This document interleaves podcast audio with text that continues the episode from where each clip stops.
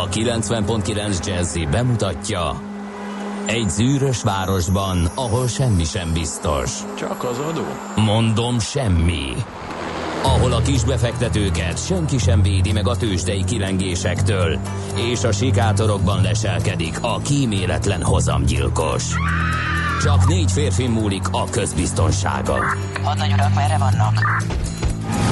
A mindenre elszánt és korrumpálhatatlan alakulat vigyáz a rendre minden reggel.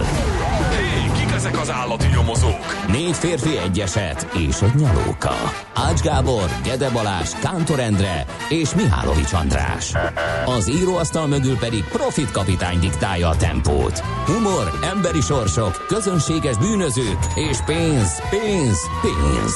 Egy különleges ügyosztály, a Gazdasági Muppet Show minden hétköznap reggel a 90.9 Jazzin. De is figyelj, ne csak a bárányok hallgassanak. De miért? Ha nincs pénzed azért, ha megvan, akkor pedig azért. Millás reggeli. Szólunk és védünk. 6 óra 45 percen jó reggelt kívánunk minden kedves hallgatónak, indul a Millás reggeli, itt a 90.9 Jazzin Ács Gáborral. és Mihálovics Andrással. Mi ez a... Kedves gyerekek, Nem... Né, nem semmiképpen A magyarázat olyan, mint a... pihenés nélkül A semmiképpen kifogás olyan, mint a... ne kezdjetek bele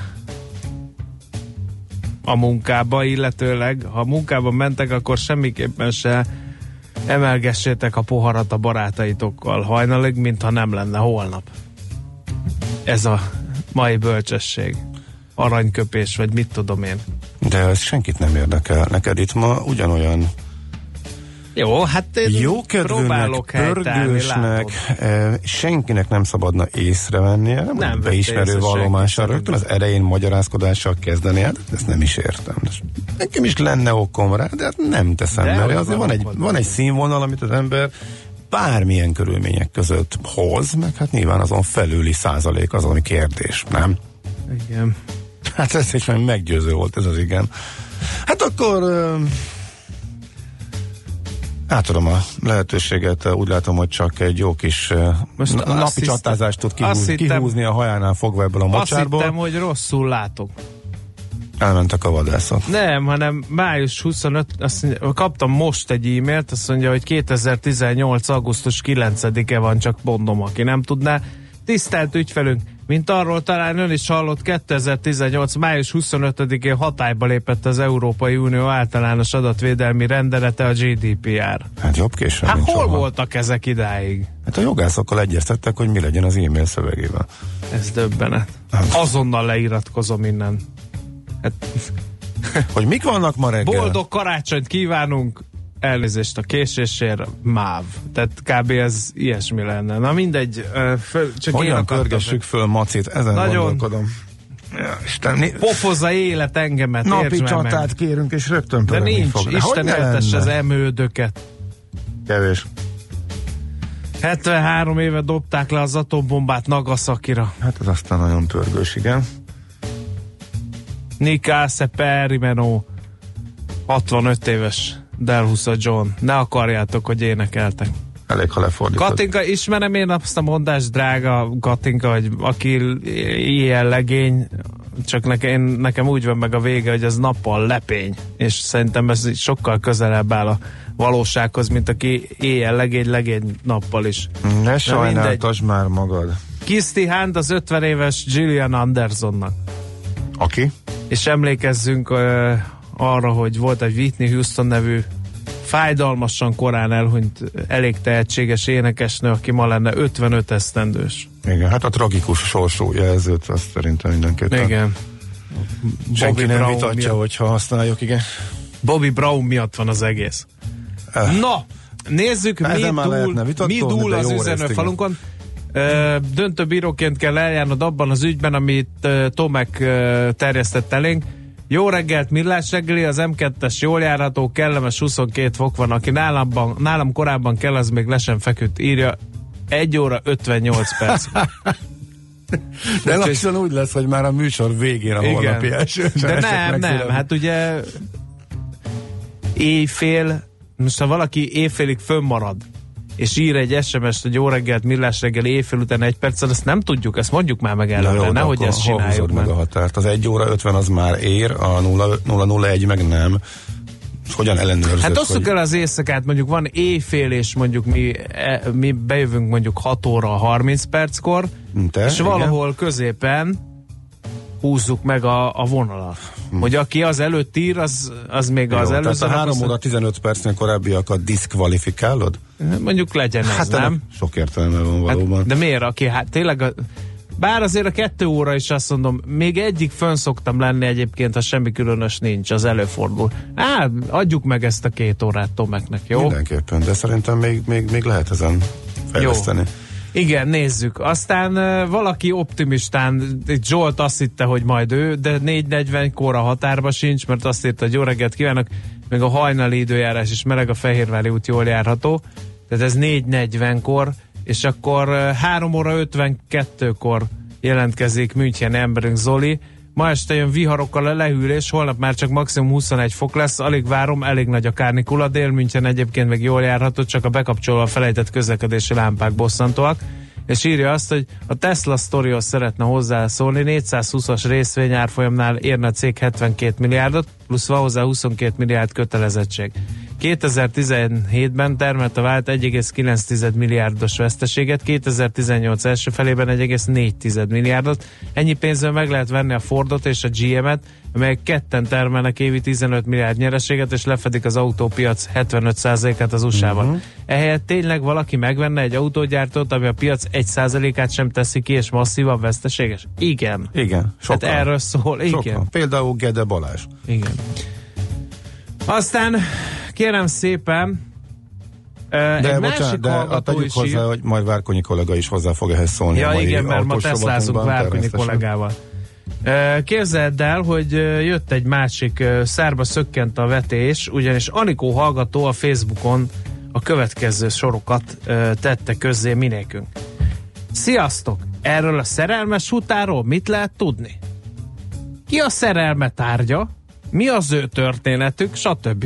Annyit hallom a nevét, de semmit nem tudok róla. Hát kedves Anikó, az az igazság, hogy mi sem. Tehát ennyit tudunk, meg annyit, amit 6.23-kor önmagához képest mélyen alul teljesítve írt, hogy Csepel, Iseszeg, Gödölő útvonalon semmi probléma, gyorsan letutató. A róka témához télen én is láttam kőbányán, meg is írtam, de azt mondtátok, csak képzelődöm. Ugye, ugye? Ez a különbség, ha egy híres rádiós látja, írja F a szerelmes futár, akinek a szerelme már több száz kilométerre jár. Na, de figyelj, kedves szerelmes futár! Akkor feltennénk néhány kérdést. Egy. Mit lehet tudni rólad? Kettő. Ki a szerelme tárgya? Ha ezt a kettőt így, így e, elárulod, helyzet, akkor... hogy mi tapintatosak vagyunk, és semmi közünk ehhez, úgyhogy nem kérdeztük volna meg, de a hallgatói nyomásra olvastuk be az iménti Igen. kérdéseket, úgyhogy te döntöd el, hogy mennyire engedett be a másik hallgatót a privát szférádba. Eh, Rajtunk keresztül persze. Azt mondja, felébredt a házitról, hogy ez sose alszik, de komolyan nem értem ezt az embert. Dream Team, on, jó reggelt, kedves hallgató, kukorékol itt 6.43-kor, mikor tudja, hogy 6.45-nél nem kezdünk, mert nem érsz be. Ja, és meg is fejti, jó, de az ács 6.44-kor esik be. Ez így van. Ezt honnan tudja? Azért, mert ilyen fals információkat csöpögtettek a hallgatóknak, Igen. és uh, elültetitek. Ez Rémes. Igen, aztán megjött a dühös hallgató, olyan profin alakították át a Jazzy honlapját, hogy megszűnt a rádióhallgatás menő. Gratulálok az illetékesnek. Én nem tudom, én Van régen jártam szerintem. arra felé. A Millás reggeli honlapján lehet Én pótolni jártam ezt a nemrég hiátus. volt, de majd akkor megvizslatjuk. Uh-huh. Igen. No, hát eh, micsoda mikroközösséget kovácsolunk itt reggelente. Mire és, szárba és mennyi hülyeséget Igen. és értelmetlenséget Igen. beszélünk 10 és, percen szá- és keresztül. mire szárba szökken a vetés, visszatérnek a szabadságról a Gede meg a Kántor, és nem fogják érteni az egész mikroközösség működését, Nem. amit mi itt kiépítettünk. Mi meg annyira rüheljük egymást, hogy a hallgatók Igen. már online petíciót fognak holnap indítani, hogy véletlenül se hiányozunk a jövő héten. Igen. No, hát azt gondolom, hogy ez a tömény álmok futás akkor mára elég is lenne. Nézzük, Hagytunk hogy helyet még, még, apró, még apróbbaknak, annyit azért hagyd tegyünk ide, de így van, érdekességek vannak a tőzsdén. Aki teheti még egy jó tanácsot így a végére, hogy, hogy kóstolja meg a Gedének a túrós csúszáját. egészen egyedi kulináris élvezet. Még, ez még a sörunikum előtt volt. Tehát ne, mielőtt azt mondanád, hogy ja, mert hogy van az a szint, amikor teljesen mindegy, hogy mit teszel, úgyis túros csúszának fogod érezni, ha azt mondják, hogy az túros csúsza. De nem, ez nem így volt. Hát, Meglátogattam műsorvezető kollégámat, mert szociálisan érzékeny vagyok, aggódtam miatta, hogy se kép, se hang.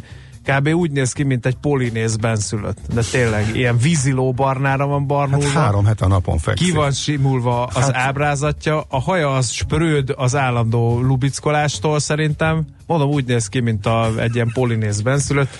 És, és hát egy túros csusszával. Kedves hallgatók, bombázzátok kérdésekkel, SMS-ekkel és hm, vicces hozzászólásokkal, ha hétfőn újra jó. kénytelen lesz erre járni. Charlie Filpo megkérdezi, hogy lehet, hogy benfentes a házitról? Ez egy nagyon jó kérdés, úgyhogy uh, fel szeretnénk uh, tenni a kérdést, ha már a szerelmes futárnak az inkognitóját szét akarjátok rombolni, akkor tegyük fel, hogy mit lehet tudni a házitrollról, mi az ő története? Ezeket szeretnénk tudni.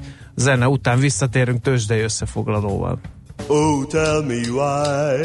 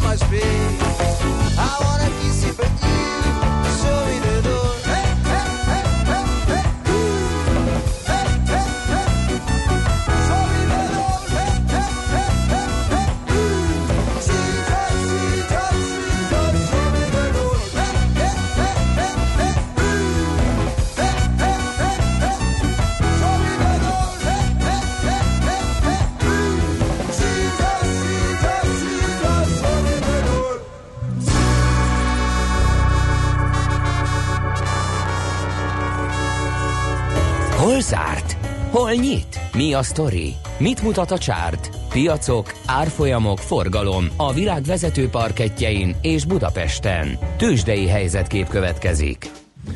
Kérem szépen, Telekom gyors jelentés uh, került közzé tételre, mert hogy uh, tőzsdezárás után jelentett a távközlési társaság. Most már jó kielemezzük. Azt írta a portfólió, az a címe, hogy egyre inkább IT és készülék értékesítő cég, és nem távközlési cég, legalábbis ezekben van most a növekedés. Azt írja a szakszerző egyébként, aki állandó szereplője a műsornak, Nagy Viktor, hogy erős lett a második negyedév a Telekomnál, a bevételek nőttek, az EBITDA hízott, biztos úgy van, hogy a cég vezetése mondja, és erős a verseny a telkók között, de ebből egyelőre nem sok látszik a Telekom számaim, sőt, meg is emelték az idei bevétel várakozásukat. Ez a rövid zanzája a gyors jelentésnek, aztán majd még egyszer mondjuk bővebben kifejtjük hamarosan a műsorban egy kicsit később. Na, a Bux kérem szépen 4 os mínusszal fejezte be a tegnapi napot 36.954 ponton, és az OTP stagnált 10.650 forinton, a MOL viszont esett majdnem 2%-ot 2800 forintig, 1%-ot ment följebb a Richter 5165 forinton zárt végül, és a Telekom a gyors jelentése előtt egy fél százalékot tudott feljebb gyötörődni, az kettő kemény magyar forintnak felel meg, és 416 forinton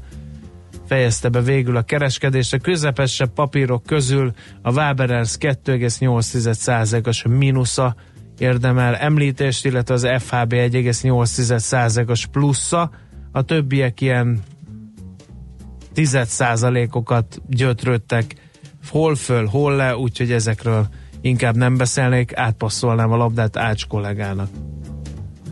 Uh, hát én szívem szerint visszapasszolnám, mert az egy sima egy fordított uh, kifejezést, azt uh, tőled szoktam leasingelni, és ez történt Amerikában egyébként, pontosan. A Nasdaq föl, a másik kettő meg le, de nem volt nagy változás. Uh, hát ha úgy tetszik, akkor egy az idei évre jellemző képet mutatta a piac, azzal is, hogy a pénzügyi és a technológiai szektor volt, amelyik jól szerepelt, a veszes többinek kis mínuszban lényegében, úgyhogy ebből jött ki a fenti eredmény. De nem is húznám én ezt sokáig. Mert ha nincs semmi, akkor hagyjuk. Ja, hát figyelj, né- néhány, Miki Egér kapott egy pofont, 2,2 mínusz a Disneyben a gyors jelentés után. Azt a mondja, Disneyben hogy... most, mikor a hihetetlen család minden idők, mindenben Jaj, legjobb. Na jó, de hát kijön egy jelentés, és az meg arra, Aha. az nem úgy működik, hogy a hihetetlen család az menő, és akkor onnantól kezdve minden nap emelkedik egy évig a részvényára, ugye. A Snap, egy nagy vesztes, ez nem a The Power című dal legendás előadója, zárójelbe meg, hanem egy tőzsdei társaság, technológia és e, kamerákkal foglalkozik, szóval az meg a nagy vesztes volt 7% de hát ennél jobban nem sok értelme van belemenni. Ott is nyári hangulat, mint ahogy a kollégák tegnapi partiján. Tőzsdei helyzetkép hangzott el a Millás reggeliben. No, hát itt van. De ma meg mi partizunk, ugye Andika? Ma meg mi megyünk a szigetre, úgyhogy majd igen, ott. Csak, igen. Csak egy a különbség, Gábor. Hogy te part, igen, mi? Hogy én elcseréltem a holnapi napon. ez most olyan, ez most övön aluli volt. Igen, tudom. Bocsánat. Én csak azért nem cseréltem el, hogy bebizonyíthassam ennek a hústoronynak, hogy ellentétben vele rajtam semmi nem fog meglátszani. Nem a túrót, nem. A két óra, nekem. Két óra, két óra alvás ellenére friss leszek, üde, és olyan, olyanokat fog holnap prezentálni, hogy a hosszú szériám Mindenki hallotta? Betetőzéseként. Mindenki beleteszem a podcastbe is, csak nehogy elfelejtsd. Bár mondod, hogy itassam, pont az előbb olvastam nem. el a engem, Sziget, Sziget engem Fesztiválon lehet. az italárakat. Kifizetem. Jó, oké, oké. Az enyémet is? Hát, ha elvégzed a melót a Na, így gondoltam. Hiába minden pörgök, majd mint a trágyaszóró, nem tudtak ezzel mit kezdeni. Na jöjjenek a hírek. A reggeli rohanásban könnyű szemtől szembe kerülni egy túl szépnek tűnő ajánlattal. Az eredmény Krétával körberajzolt tetemes összeg. A tethelyen a gazdasági helyszínelők, a ravasz, az agy és két füles csésze és fejvállalakzat. A lehetetlen küldetés megfejteni a Fibonacci kódot. A jutalom egy bögre rossz kávé és egy olyan hozamgörbe, amilyet még Alonso Mózli sem látott. Millás reggeli, a 90.9 Jazzy Rádió gazdasági mapetsója. Vigyázat! Van rá engedélyünk! 7 óra 14 percen folytatnánk is akkor a millás reggelit itt a 90.9 Jazzin, benne Ács Gábor. És Mihálovics András. Elgondolkodtam kívül velem szemben. Helyes. Mondjad, mondjad. Uh, pörögjünk, pörögjünk. Valamit keresek egy üzenetet. Uh-huh. Neked szól, vagy nekem szól? Szerintem nem tudom, azt mondják, többen fogadnak, hogy horkolást fogsz Max prezentálni holnap műsor ürügyen, illetve valaki megkérdezte, hogy holnap mondhatjuk-e Ácsnak, hogy kumisz.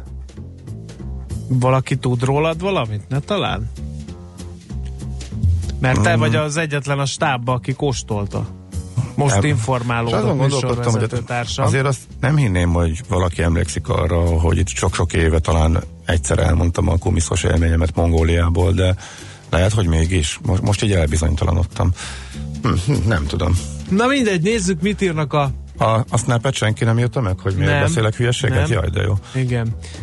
Az M5-ös bevezető az Ecseri úttól lépésben a Népliget e, áll az útjában a közlekedőknek, írja Balázs, úgyhogy a 0 30 20 10 9 0 9-re lehet közlekedési SMS-eket is küldeni. Addig mi átnézzük, hogy e, mit ír a magyar sajtó. Nálad mi van? Tessék.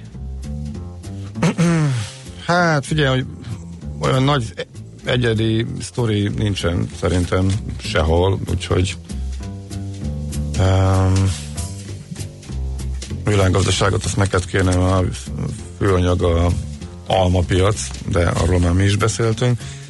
A világgazdaságban inkább, inkább meglevő és közismert sztoriknak a hátterét ragozása folyik, és nincsen benne saját új információ, tehát ha valaki, tehát inkább csak kertcsinálok, mondok néhány, ha valaki részletesebb, ha valakit részletesebben érdekel, mint ami a rövid hírek szintjén esetleg megjelenik az online médiában, a tűzoltóknál mekkora a fluktuáció, mekkora gáz van, ott is tömeges leszerelési hullám jöhet ennek a háttere, a rendőrségnél mi a helyzet, folytatódik az ászámodás után a, kor, a kórházak, de úgy tűnik a kórházak beleállnak ebbe, és nem hagyják azt, hogy rájuk verjék a balhét, erről is van szó. Hú, ezt idéznék neked művészek, illetve művészet iránt nagyon fogékonyak. Figyelem, tér és identitás kölcsönhatása címmel jelent meg interjú. Biztos abban, hogy egy pad vagy a vasútállomás mosdója érdemen befolyásolhatja az ott élők mindennapjait? Igen, a tér és az identitás hat egymásra, ami a minőségből az ember terei, úgy alakul az önazonossága remélem többé váltál te is ezáltal. Eh, Komlósi Bence építész nyilatkozott, eh, aki a közösségben élni kezdeményezés hazai társ alapítója, és a közösségi lakhatásról szóló PhD-jében a szociális életterekkel és építészettel foglalkozik. Aki ez iránt érdeklődik, szintén a népszavában találhatja meg azt a cikket, amelyben további részletekkel találkozhat. Azt mondja, hogy a riport műfaját próbálja életben tartani a népszava. Most ezúttal hova? Ezúttal szabad strandokra, és a látogatott és kikérdezték azokat a családokat, akiknek nem telik fizető strandra, kópban dolgozó, elvált hölgy, eladó például meséli el, hogy miért a drávában a szabad strandon fürdenek Barcson a gyerekeikkel, úgyhogy ha valakinek ez iránt van fogékonysága, ezt is megtalálhatja. Um, mi volt még itt? Infláció az majd mi szakszerűbben megfejtjük szerintem. E, aztán ennyi. Igen, világgazdaságot mondtam már, Jó, mint hát vezetőanyagot. Kollégák is hogy... elmentek szabadságra, akkor sommázzuk ezt így, jó? Illetve hát a meglévő híreknek próbálnak azért utána járni, azt tegyük hozzá.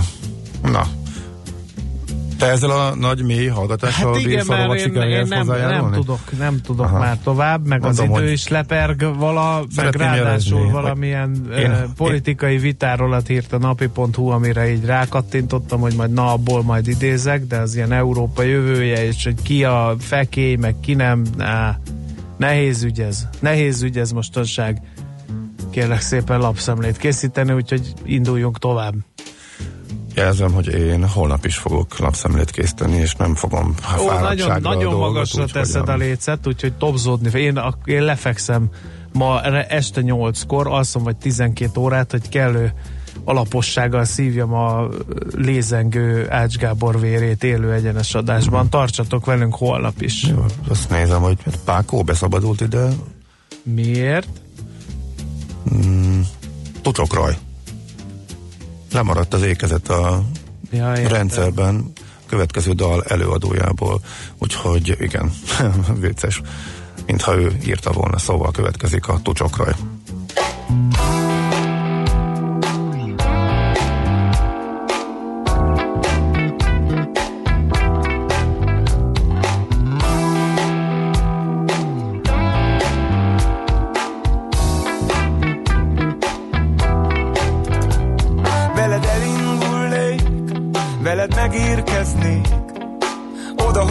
élet nem halványul, nem fakul. Veled megpihennék, nevén nevezném, a dalt, mely mélyre szúr, hívó ébresztő szavunk. Köszön sok váratlan év, amit mindkettőnk remélt, nem lesz nehéz a kereszt, nem lesz könnyű a vér. Túl a pusztán túl, nyit ajtót ránk a nyár, négy fal mögött a szívünk rajtuk átnyíl veszünk. elhagy Veled minden perc meg fér egy szalagon Ez már az a korszak Mikor új szelek fújnak. Nagy betűs szavak Hófehér papíron. Te nem olyan nő vagy Aki fakképnél hagy.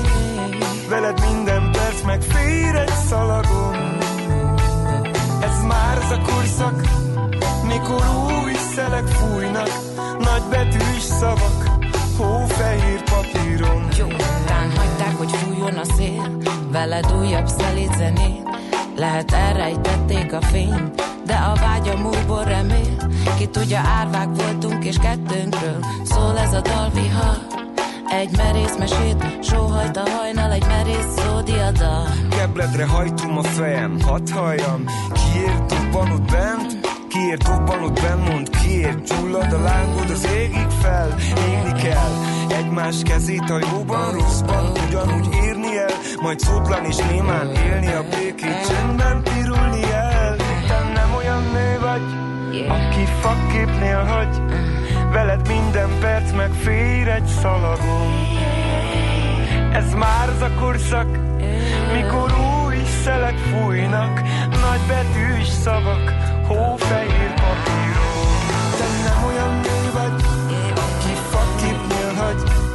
veled minden perc meg fér egy szalagon. Ez már a korszak, mikor új szelek fújnak, nagy betűs szavak, hófehér papíron. Te nem olyan nő vagy, aki fakit hagy. veled minden perc meg fér egy szalagon már az a korszak, mikor új szelek fújnak, nagy betűs szavak, hófehér papíron.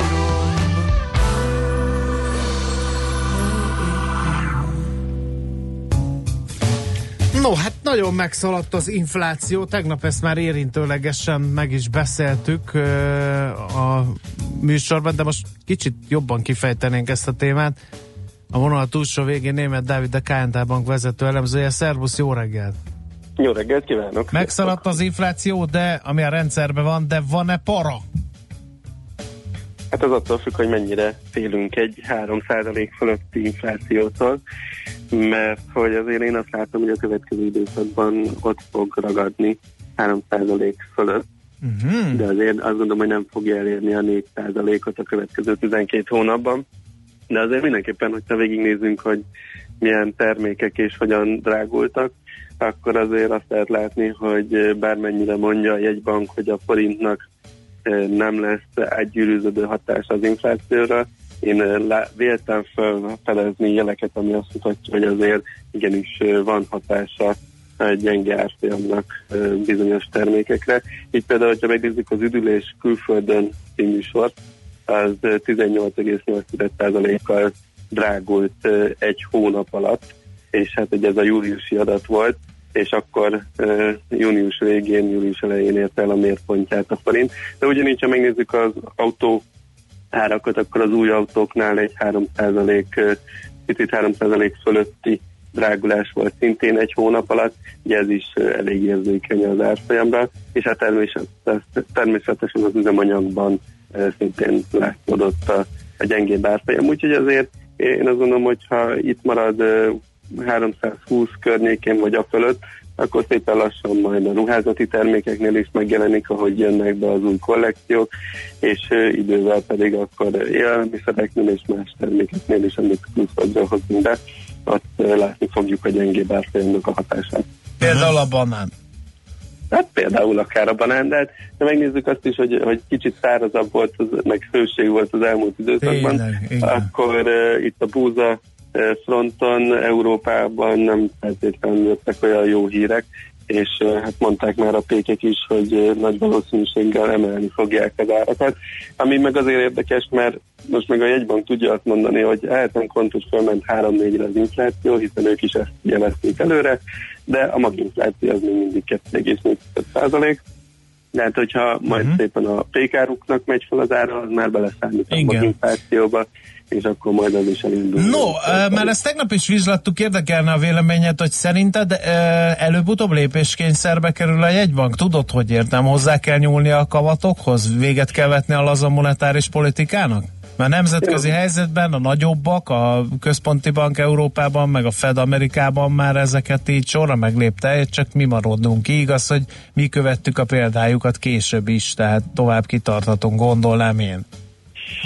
Hát az, hogy később tudtuk követni a példájukat, az részben amiatt is volt, hogy védeni kellett az országot sokáig, mert elég nagy egyensúlytalanságok voltak benne, és hát ilyen alapon ugye, ha megnézzük azért a törököknél, meg az argentinoknál, ahol szintén problémák vannak a gazdaságban, ott elég magas kamatot kell fenntartani, 10% fölötti mértékben, ezt kellett nekünk is egy időben alkalmaznunk.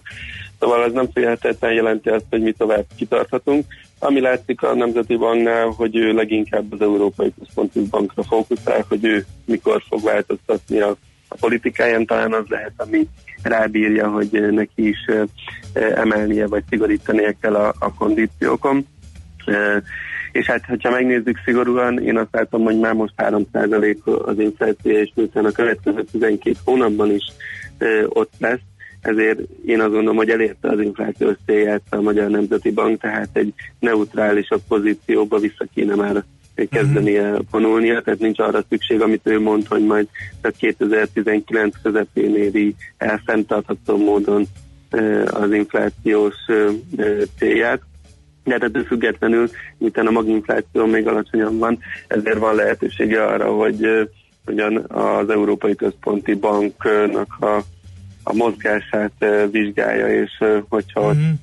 Szept, októbert ugye le, lecsökkenti megint az eszközvásárlási programját, meg majd évvégével kivezeti, akkor majd többet fog mondani az Európai Központi Bank, hogy milyen ütemben gondolkozik azon, hogy kamatot emel. Valószínűleg erre azért már mindenképpen mhm. reagálnia kell az, a Magyar Nemzeti Banknak is, de hát ők meg ameddig lehet próbálják alacsonyan tartani a kamatot, mert ugye a hitelezést meg próbálják felszítatni minden jobban. Az is érdekelne, mielőtt témát váltanánk, hogy szerinted hogy fog megváltozni a jegybank kamatpolitikája? Megint csak nem konvencionális eszközök kivezetése, és csak a legvégső esetben nyúlnak a kamatokhoz, vagy itt azért már sürgősebb lesz a dolog, és egyből a kamatokkal kezdenek? Nem, nem, hát először ezeket a nem konvencionális eszközöket kell neki is kivezetnie, hiszen a bubor ez a bankközi kamat, amit így a bankok jegyeznek, és ami az a hitelek is, amelyeket hiteleket kötik, az jó, jócskán jegybanki alapkamat alatt van a mai napig 0,14 százalékon áll.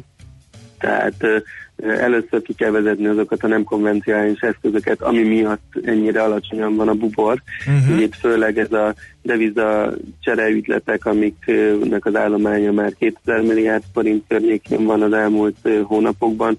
Ez az, amit például le kell csökkenteni, de hát idővel ki kell vezetnie, elméletek évvégével jövő év elejével kivezeti a MIRS programot is.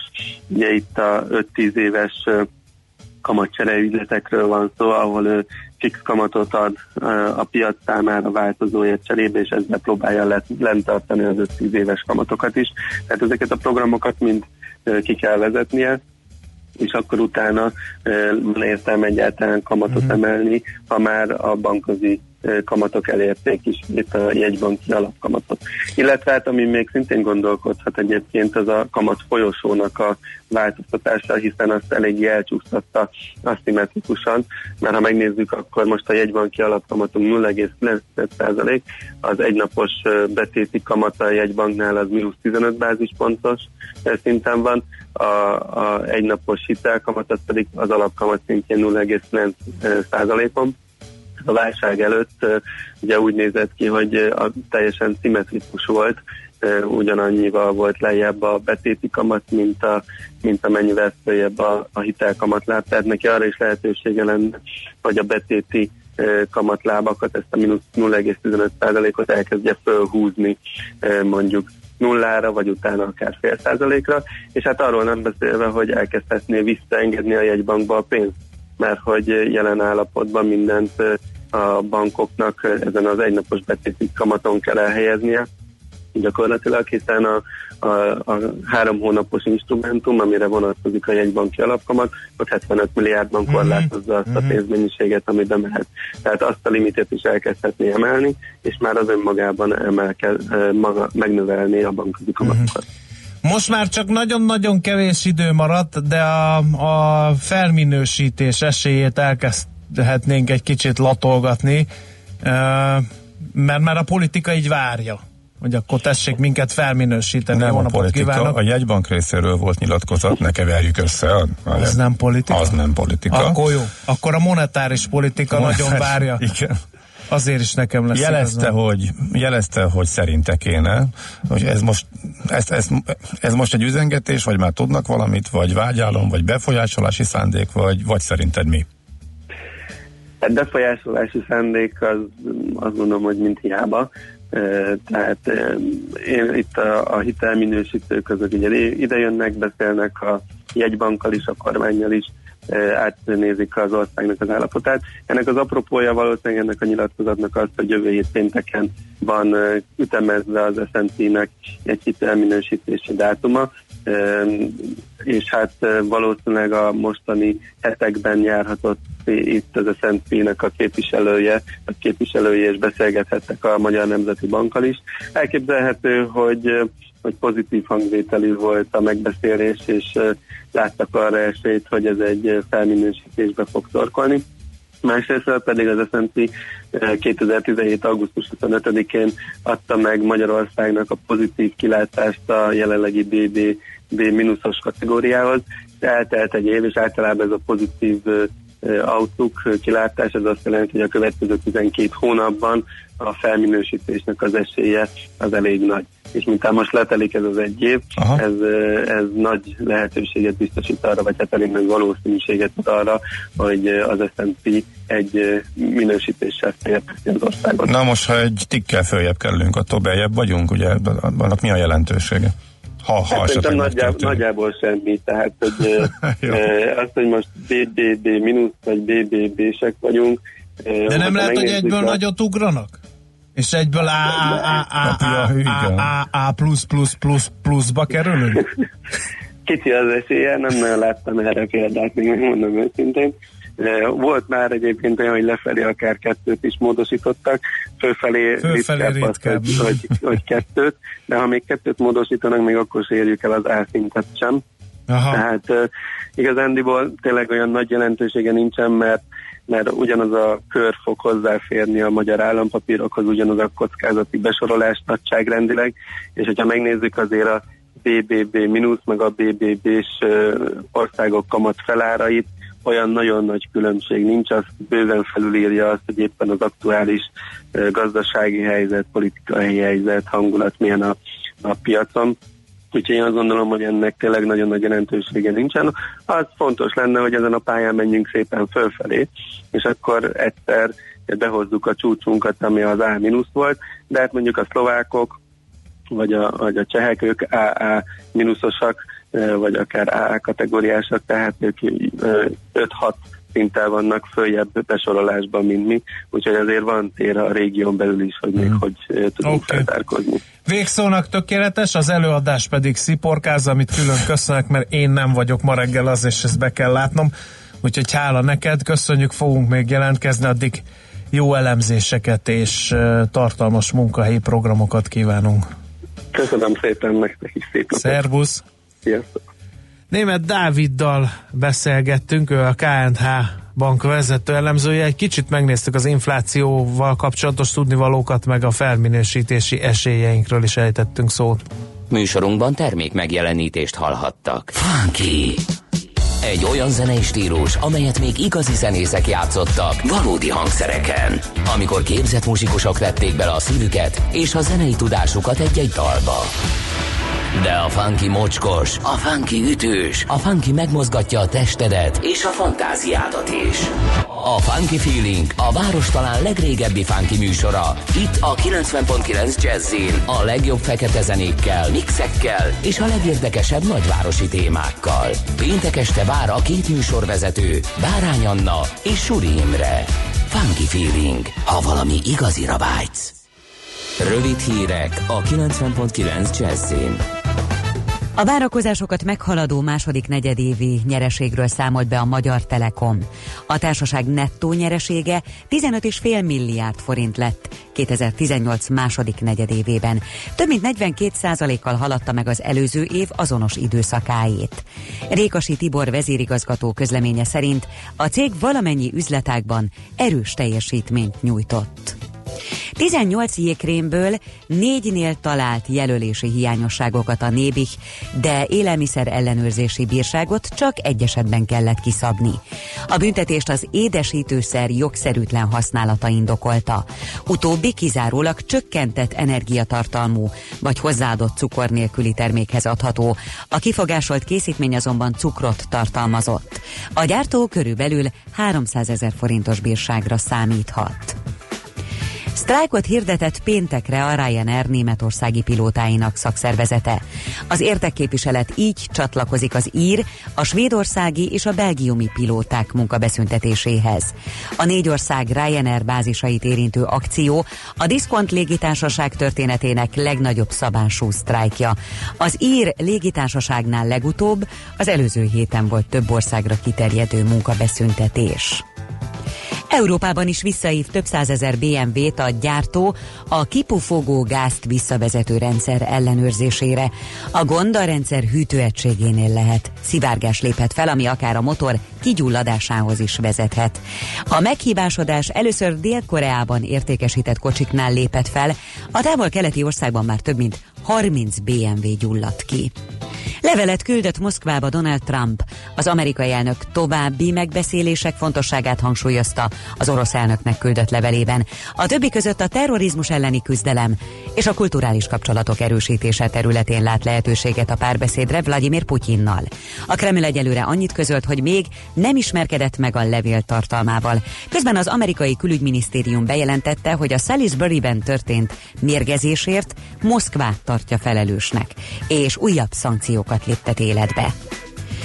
Folytatódik a kánikula, ma is sokat fog sütni a nap, és csak kora este, legfeljebb északkeleten lehet egy-egy zápor zivatar, a szél több felé megerősödik. Itt Budapesten 32 és 36 fok közé melegszik a levegő. A forróság legkorábban szombaton enyhülhet átmenetileg. A hírszerkesztő Csmittandit hallották friss hírek legközelebb, fél óra múlva. Budapest legfrissebb közlekedési hírei, itt a 90.9 jazz Jó reggelt kívánok! A fővárosban a Kóskároly sétányon befelé egybefüggő a sor, erősödik a forgalom a Rákóczi úton is, a Blahalújza tér közelében, a Budaörsi úton befelé a Bach csomóponthoz közeledve, a Könyves Kálmán körúton mindkét irányban, illetve a becsatlakozó útvonalakon, a Gyáli úton, az Üllői úton és a Külső Mester utcában is. A Soroksári úton az Illatos úttól befelé ugyancsak telítettek a sávok. A Rákóczi úton kifelé az Asztória után lezárták a buszsávot közműjavítás miatt. Az Arany János utcában, a Balcsi Zsilinszki út előtt a belső sávban útszűkület nehezíti a haladást útépítés miatt. Lezárták a félútpályát a Gizella utcában, a Tököli útnál közműépítés miatt. A Dózsa György úton mától az Ifjúság útjánál, illetve az Ifjúság útján a Kerepesi út felé a Dózsa György út előtt sávlezárásra számíthatnak távhővezetéképítés miatt. Szintén a Dózsa György úton a Hősök tere és az István utca között kertészek okozhatnak útszűkületet ma délután két óráig. Lezárják 8 órától a 13. kerületben a Csángó utcát, a Rózsafa utca és az Angyalföldi út között toronydaru bontása miatt. Varga Etele, BKK Info. A hírek után már is folytatódik a millás reggeli, itt a 90.9 jazz Következő műsorunkban termék megjelenítést hallhatnak.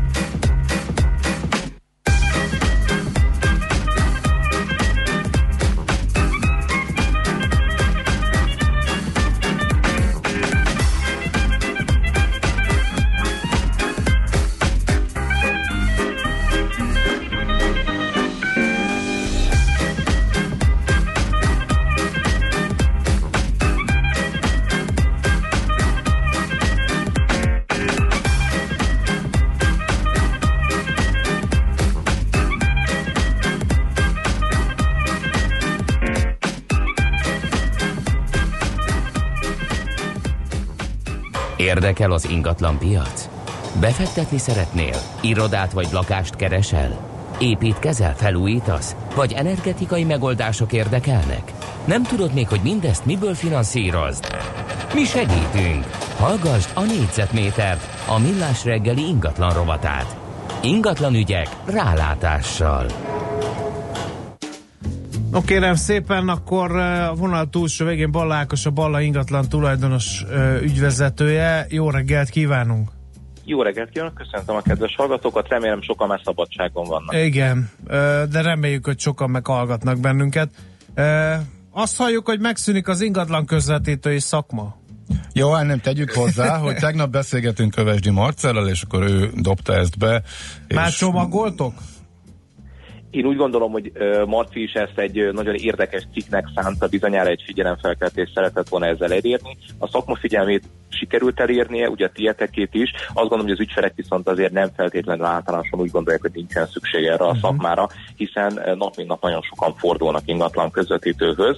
A cikkben, amire ugye itt utaltatok az előbb, ugye a Marci, amit készített, itt alapvetően viszont azért ugye vannak fontos megjegyzések, amire érdemes odafigyelni, uh-huh. hiszen vannak olyan trendek, tendenciák, amiket nem szabad figyelmen kívül hagyni, mégpedig az, hogy alacsony az ingatlan közvetítők bevonásának az aránya a tranzakciókba. És csökken, uh, csökkent az elmúlt nem, években. Nem helyez az a hm. szám, amivel hasonlítjuk ezt össze, hiszen ezek ugye nem mért számok, nem tudjuk egészen pontosan, hogy milyen arányban vannak bevonva az ingatlan közvetítők a tranzakcióba. Az, hogy valaha 60%-ban uh, közreműködtek vannak közvetítők a tranzakciók esetében, én azt kétlem. Az, Aha. hogy ma 30% körüli ez az érintettség, az sajnos viszont egy tény. Uh-huh. Mi lehet ennek az oka? A digitalizáció, és akkor egyszerűen megfejtettük a kérdést? Nem, ugye az a trendnek lehetne az oka igazából, uh-huh. nem az alacsony százaléknak feltétlenül. A trendnek sokkal egyszerűbb oka van, nem rosszabb a szakmák, mint három évvel vagy négy évvel ezelőtt, egészen egyszerűen akkor a piac sokkal rosszabb helyzetben volt, tehát nem pörgött annyira a piac, mint most, hiszen a válságnak éppen csak a kilábaló éveiben voltunk, vagy még benne voltunk. Ugye ebből a szempontból, hogy ott nehezebb volt ingatlan eladni, tehát többen fordultak ingatlan közvetítőhöz, mint, ez, mint egy hasznos csatornához. Szerintem akkor 40-50 százalék közötti volt a közvetítőknek a bevonásának az aránya a tranzakciókba. Ma viszont nagyon jól működik a piac, nagyon likvid, és ugye erre rásegít a digitalizáció, a hirdetési portálok, a könnyű hozzáférhetősége ezeknek, és ennek köszönhető az, hogy ma 30%-a fordul uh-huh. az ügyfeleknek a közvetítőkhöz, de a fő ok az valójában nem ez, hanem az, hogy a közvetítők között nagyon sok olyan nem odaillő kollega van, aki nem tud megfelelő minőségű szolgáltatást nyújtani, nem felkészült szakmailag, még csak nem, nem is bizalomgerjesztő, úgyhogy ennek köszönhetően az ügyfelek azt gondolják, hogy nincsen hozzáadott értéke, miért forduljanak a közvetítőhöz. Tehát egy szakmai hiányosság áll ennek a hát, hátterében. Hát, Na de nincs mondod, egy kamara, igen. nincs egy kamara, ami kivetné magátból ezeket az elemeket? nincs semmilyen ilyen jellegű ö, szerveződés nincsen. Vannak ellenőrzési pontok, tehát vannak hatósági megfelelési követelés, követelmények, tehát kell, hogy rendelkezzen OK-vel, regisztrációval, különféle technikai dolgokkal a közvetítő, de ez ugye nem vizsgálja azt, hogy ő, ez csak azt vizsgálja, hogy egyszer fölkészült a kollega a tananyagból, és egyszer valaha levizsgázott-e. Tehát ez olyan, mint hogyha mondjuk valakit ma, aki ilyen kérettségije van, azt feltételeznénk, hogy a, a magyar történelműszer dátumát tudja. Az egyszer tudta, amikor elment az érettségére, ha nem puskázott. E, ugye gyakorlatilag ugyanez igaz ugye az ingatlan közvetítői szakmára is, az pedig, hogy etikusan működik-e, az megint csak nincsen megmérve, vagy az, hogy a szakmaisága milyen ennek a kollégának. De egyébként még egy nagyon nagy probléma az, hogy többen vagyunk, lényegesen többen vagyunk, és erre ugye Marci is rámutatott az elemzésében, hogy ma 8000, de én tovább megyek, nagyjából 10 ezer fő az, aki egyébként ebből a szakmából él, 8000 legalább látható módon, tehát megjelenik a hirdetési portálokon, bizonyára azért bizonyos egyéb követelményeknek eleget tesz, tehát van egy legális cége, adót fizet a tevékenysége után egyáltalán látható mondjuk a, a szakma vagy a hatóságok számára, és van további két-három ezer ember, aki alkalmilag néha-néha közvetítget, tehát összesen tízezer ember él ebből a szakmából, és egy nagyon drámai számot mondok, 3-4 ezer kollégánál többre valójában a szakmának az eltartó képességének nincsen lehetősége, tehát a szakma 50-60 százalékát valamilyen módon ki kellene koptatni szakmai alapon a szakmának vagy a hatóságoknak. Ez eredményezni azt, hogy egy ebből megélő, szakmailag felkészült uh, gárdát el lehetne látni. Egészen hasonlókat mondtál, ez a, akkor nyilván más szám, kicsit más volt a szám, meg a, más volt a következtetés, de akkor uh, egész nagy arányban értettél igen. egyet a Marcel ezek szerint, ugye? Igen, igen. Nagy arányban igen, mm. és ugye most ugye az a nagy kérdés, hogy ki hogyan és milyen eszközökkel tud tenni ez, ezért. Igen, na ti például hogyan? Mi egy jelentős önkorlátozással, tehát a két legnagyobb versenytársunkhoz képest mi nem veszünk föl fűtfát.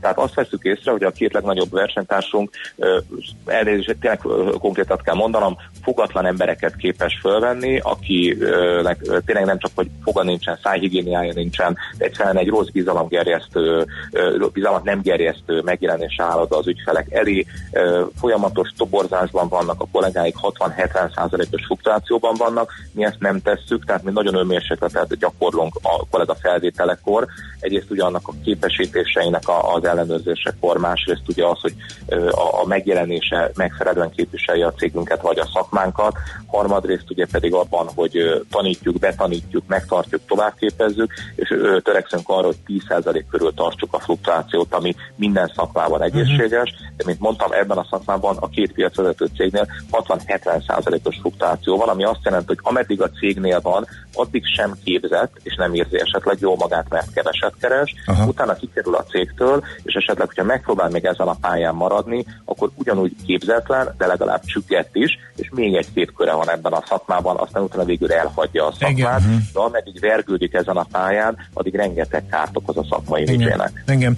Oké, okay. beszéljünk egy másik témáról is, gyors váltással, ez pedig a, az új lakás áfa.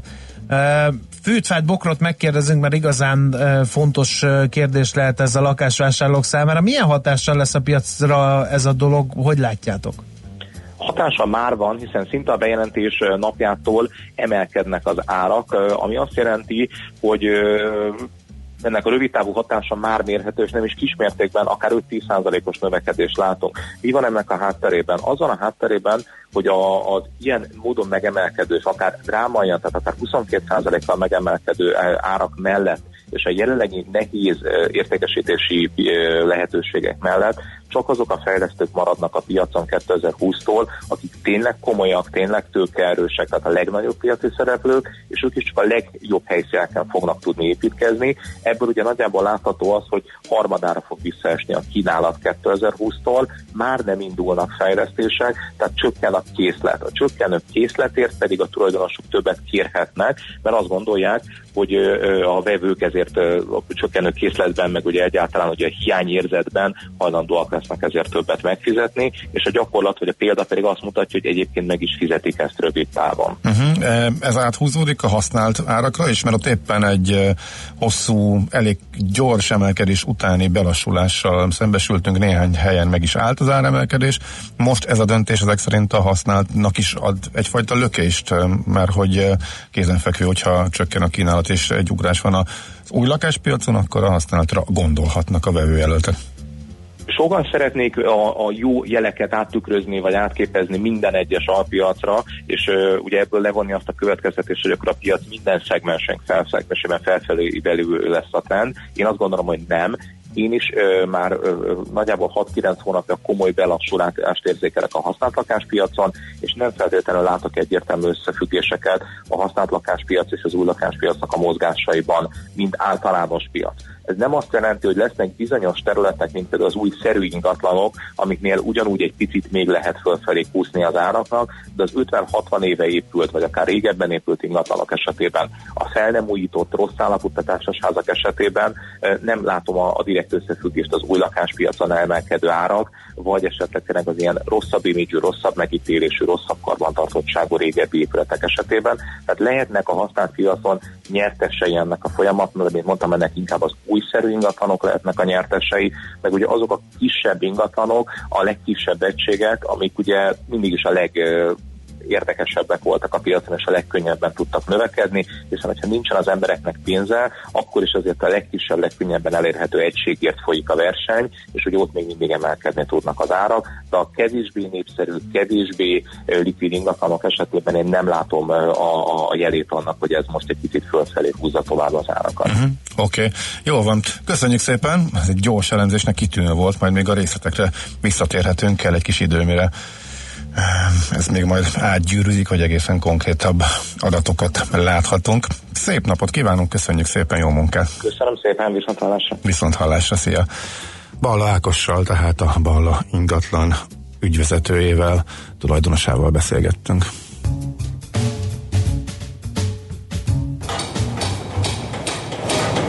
Négyzetméter ingatlan ügyek rálátással. A millás reggeli ingatlan rovata hangzott el. How dare you!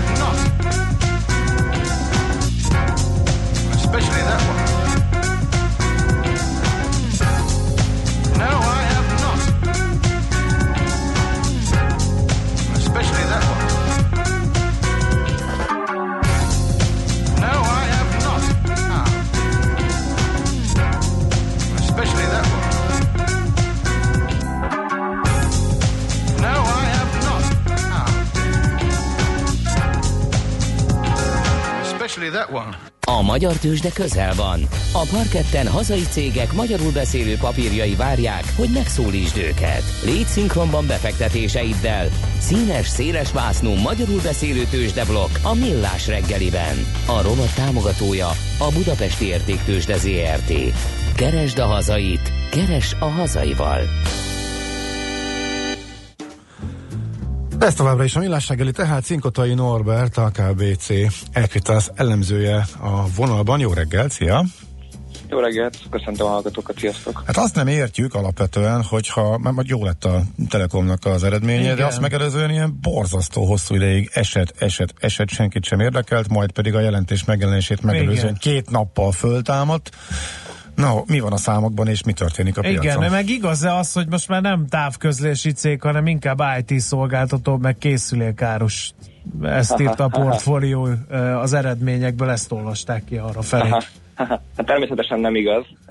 Tehát ez ilyen címszinten nagyon jó hangzik, de, de nyilván azért a bevételek túlnyomó része az továbbra is a, a mobilpiac, illetve a vezetékes szolgáltatásoknak a bevételeiből jön. Tehát ebből a szempontból, de egyébként igen, tehát hogy a, a, a rendszerintegrációs, ezek az SCIT bevételek, ezek, ezek nagyon erősek lettek, tehát több mint 30 milliárd forintot értek el, és most nyilván annak ellenére is, hogy ezeken a fedezeti hányad nem olyan jelentős, azért, azért a, a 167 milliárd forintos összárbevételhez képest, azért az a 30 milliárd már nem annyira elhanyagolható, nem annyira csekély szám, tehát azért valamelyest igaz az a megállapítás, hogy egyre több bevételt szerez a Telekom ebből a szektorból is, vagy ebből a szegmensből is, de továbbra is azért a mobilpiaci és a vezetékes bevételek húzzák azért a céget.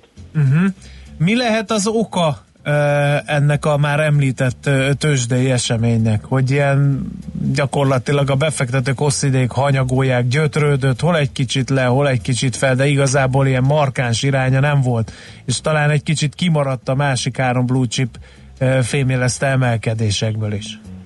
Hát én azt gondolom, hogy két irányból is megközelíthetjük ezt a sztorit. Az egyik az, amikor így, amikor így nagyon meg akarjuk magyarázni, hogy vajon miért felejtették el a Telekomot, és akkor azt, azt lehet mondani, hogy hát, hogy, hogy nyár van, meg hogy, meg hogy más kis papírokban lehet, hogy nagyobb sztori volt, meg akár azt is lehet mondani, hogy volt ugye a Bilknek a bevezetésével kapcsolatos történet, vagy akár az is az osztalék iránt érdeklődő, meg az osztalékot szerető befektetőket kicsit távol tartotta a részvényről. Tehát ez az egyik megközelítés, a másik megközelítés meg az, amikor azt mondjuk, és talán ez áll közelebb a valósághoz, hogy valójában nem történik semmi izgalmas a Telekomnál, semmi olyan nem történik, ami miatt ilyen izgalmas célpontként tekintenének rá most a piacon. És nyilván az osztalék leesése után, ugye egy május közepén azért itt egészen 440-430 forintról lecsúsztunk 400 forintig, érdeklődés hiányában akár ezt is lehet mondani. Uh-huh, uh-huh. A gyors jelentés ezen a helyzeten változtathat? Hogy látod? Ez egy nagyon jó kérdés. A, én azt gondolom, hogy nyilván az elmúlt két-három napban látszódott egy ilyen elég markáns pozitív fordulat a részvénye, ugye, ugye 385 forint, 390 alatt is volt ugye az árfolyam pár nappal ezelőtt.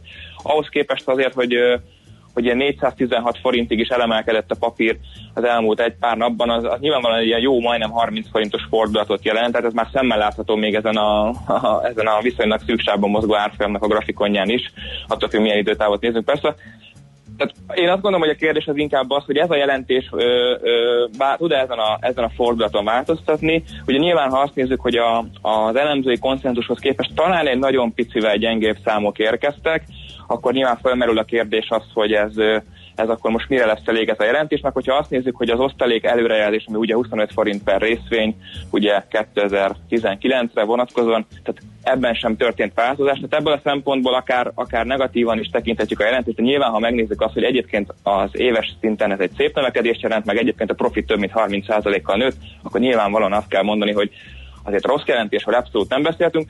Mondom, szerintem a kérdés az inkább az, hogy ez a jelentés, ez, ez mhm. mondjuk profitrealizálásra késztetheti-e mondjuk azt a pár befektetőt, aki mondjuk ebben az elmúlt pár nap ralliában részt vett, vagy sem. Én azért azt gondolom, és abban bízok, hogy azért ilyen markáns lefordulást vagy visszakorrekciót ez a jelentés nem fog okozni, összességében nem lettek rosszak ugyanis a mhm. számok.